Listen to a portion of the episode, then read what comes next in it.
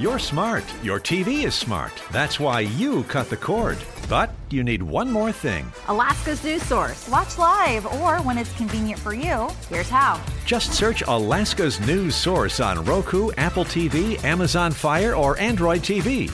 Install and enjoy. It's completely free and has everything you need in one spot. Breaking news, statewide weather, in depth investigations. Start streaming Alaska's News Source live today. Tonight on Alaska's News Source, the city shuts down businesses in a Muldoon strip mall until the roofs are cleared of snow. Alaska's News Source receives a letter from a man accused of killing two women. A look at what it says coming up next. And the Anchorage School District Superintendent visits Juneau one day after the governor doubles down on his education funding ideas. And winter weather is moving into South Central tonight. I'll let you know who needs to be prepared for snow, rain, and wind. You're watching Alaska's News Source.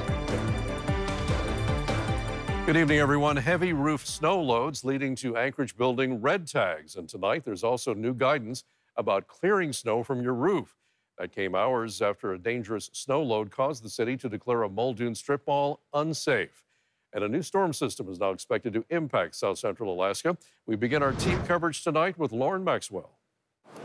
Business owners here at Muldoon Square say this is the second day that they've had to close while they wait for word from the city about when it will be safe to go back inside. It's the issue many building owners are facing, a heavy snow load on a flat roof. In this case, the city says some of the roof trusses are actively failing. Notices went up Wednesday morning. The snow had to be removed. Fadl Alizami got one on his door, a smoke and vape shop. He says it's tough to be without customers for a couple of days. Because, you know, when you close your business, that's when you lose. Even so, he says he doesn't blame the city. He thinks it made the right call. For Just for safety for people, for customer, I'm with them. I agree with them. Even I lose some business, but for safety, I agree with them. The city says most of these shops can reopen as soon as the snow is gone, with the exception of a laundromat where the suspect trusses are located. Lauren Maxwell, Alaska's News Source. All right, that was Lauren Maxwell reporting. Meanwhile, a new resource became available today for building owners and the public here at Anchorage. That's along with a new snow removal notice for building residential buildings. Lex Yelverton continues our team coverage. She spoke with a Muni engineer today about the new online map you can check out. Lex, what can you tell us about that? Mike, a new map coming out today specifically pinpoints commercial buildings in the Anchorage area that are possibly um, dealing with potential issues and most at risk in the Anchorage area.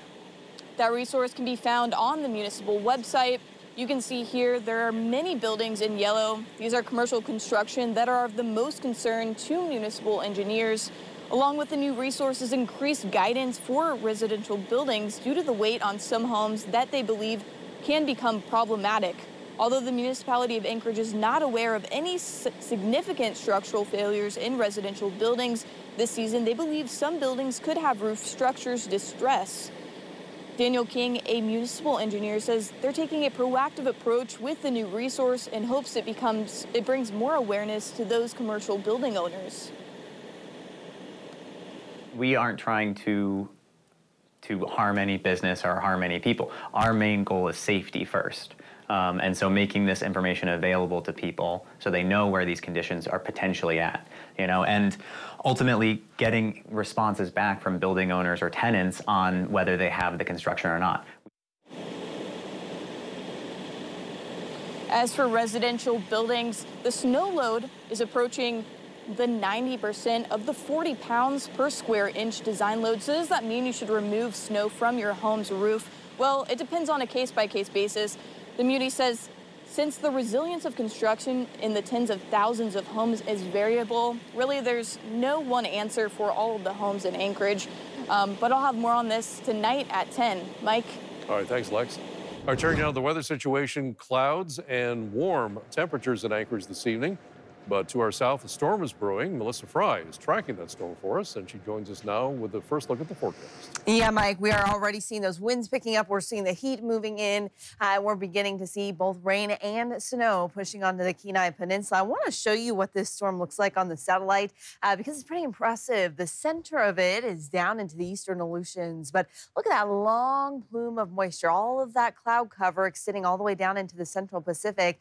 That is what is going to stream into parts parts of South Central and Southeast here uh, over the next 48 hours. Those of you on the Kenai Peninsula, especially near Turnagain Pass, are going to see heavy snow. Again, we have a winter weather advisory that is now in effect through 9 p.m. tomorrow for up to 14 inches of snow in this area, along with some strong wind gusts. We're also likely going to see that snow pushing up into Portage Valley, into Whittier, and also across Prince William Sound. Now, closer to the coast, it's warm, 43 degrees right now in Seward, so rain is likely likely there. Also seeing rain coming down in Homer at 38 degrees, but it's just north of Anchor Point where we're seeing that switch over from rain to snow.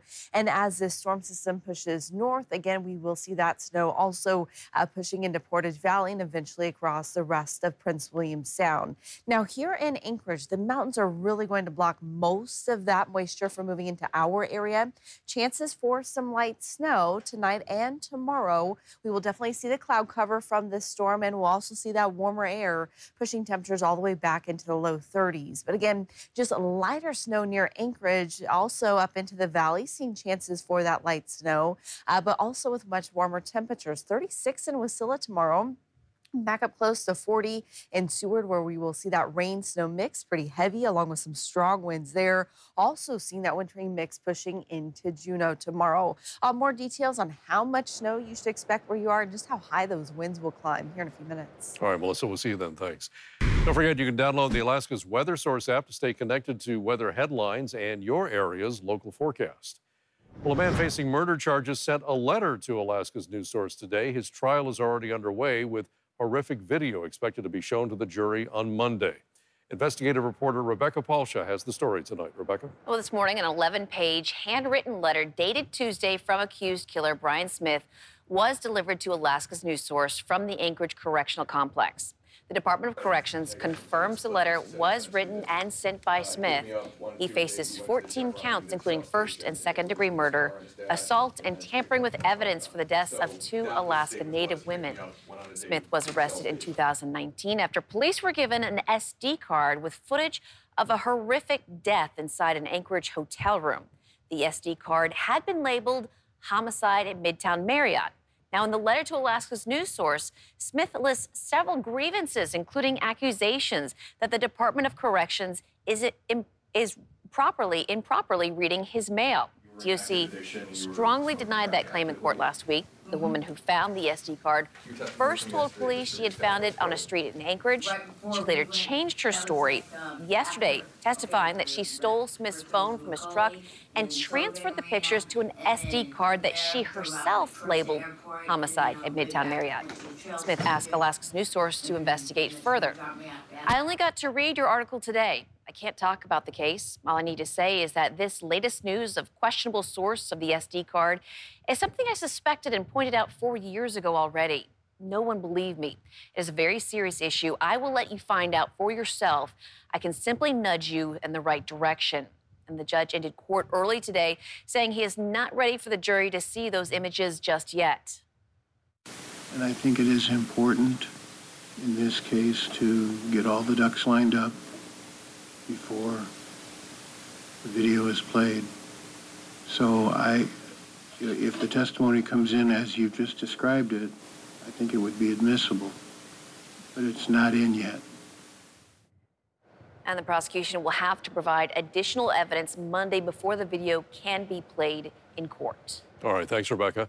This trial is expected to continue during the next few weeks, and we'll have proceedings live on our website our news app, and free streaming channels. You can find it under the Live tab on our website and those streaming uh, platforms.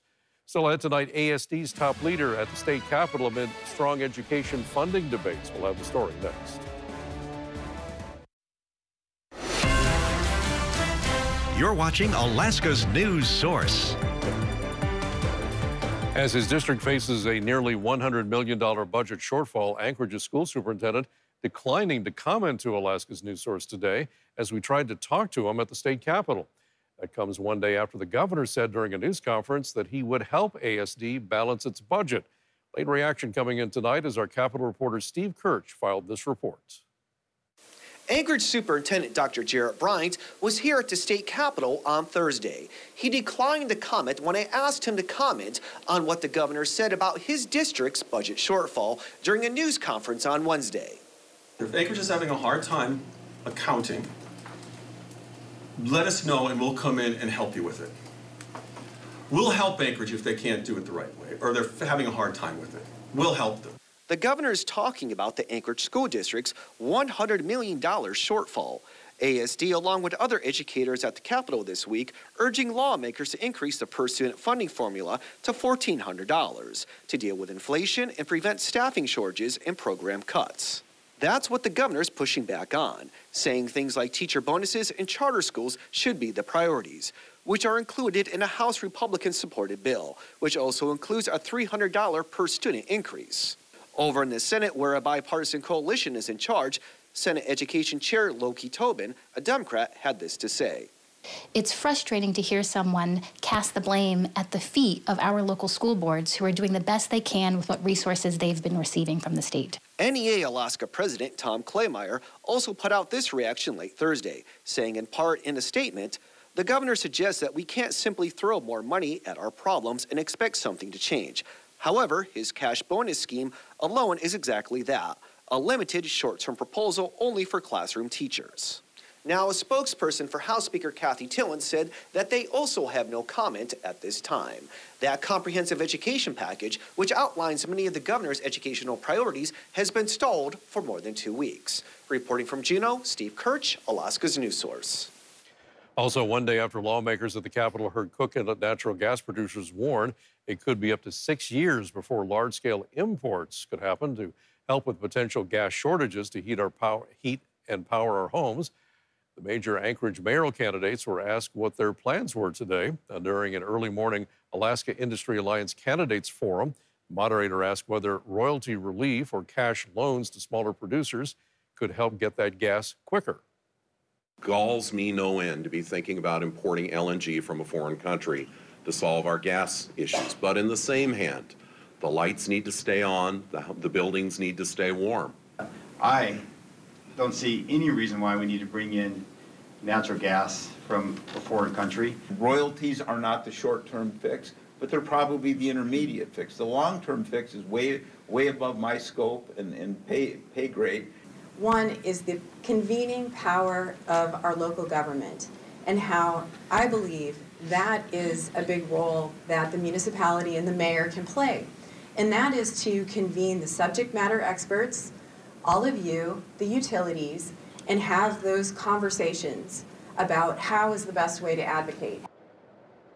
Mayoral candidates will be back next Tuesday, the 13th, for another forum. This one hosted by the Anchorage Retailer Board and the Alaska Mortgage Bankers Association at the Beartooth Theater from 11 a.m. to 1 p.m. Thanks for listening to our podcast. Click subscribe so you can get the latest podcast from Alaska's news source automatically. And stay up to date with breaking news and in depth reporting available for free 24 7 with the Alaska News Source app.